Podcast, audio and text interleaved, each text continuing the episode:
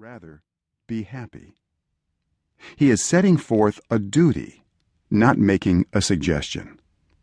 However, we never think of happiness in this way.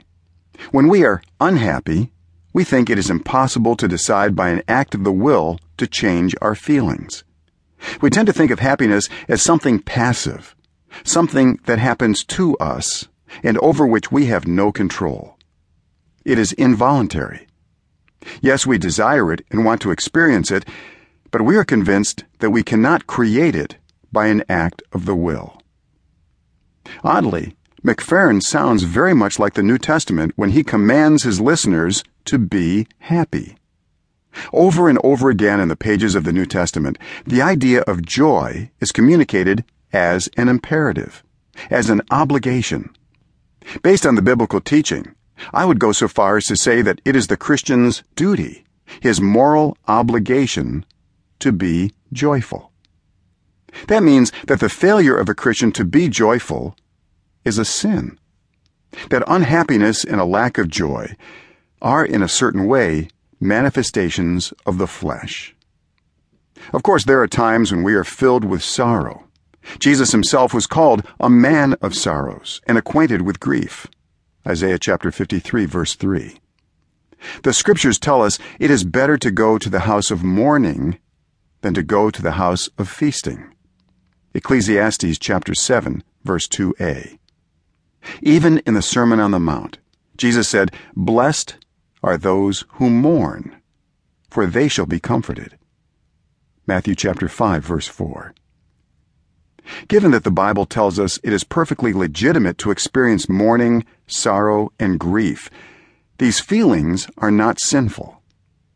However, I want you to see that Jesus' words could be translated as joyful are those who mourn. How could a person be in mourning and still be joyful? Well, I think we can unravel that knot fairly easily.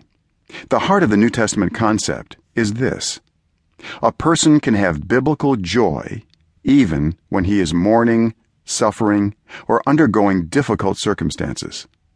This is because the person's mourning is directed toward one concern. But in that same moment, he possesses a measure of joy. I'll have more to say about that in the next chapter. How can we rejoice always? In his letter to the Philippians, the Apostle Paul speaks about joy and about the Christian's duty to rejoice over and over again. For example, he writes, Rejoice in the Lord always. Chapter 4, verse 4a. This is one of those biblical imperatives, and it leaves no room for not rejoicing.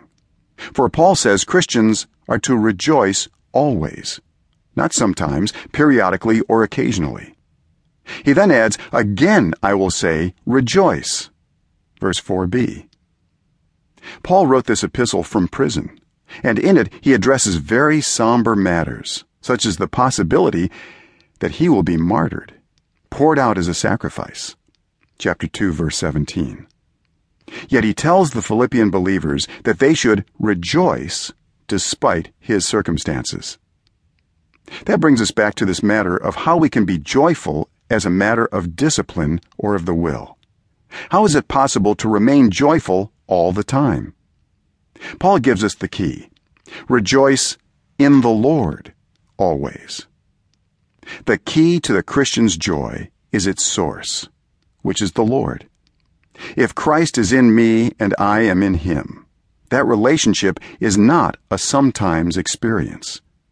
The Christian is always in the Lord and the Lord is always in the Christian. And that is always a reason for joy. Even if the Christian cannot rejoice in his circumstances, if he finds himself passing through pain, sorrow, or grief, he still can rejoice in Christ. We rejoice in the Lord, and since he never leaves us or forsakes us, we can rejoice always.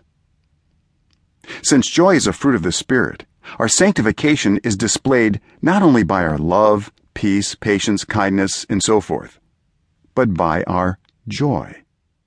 See Galatians chapter 5 verses 22 and 23. We must not forget that the fruit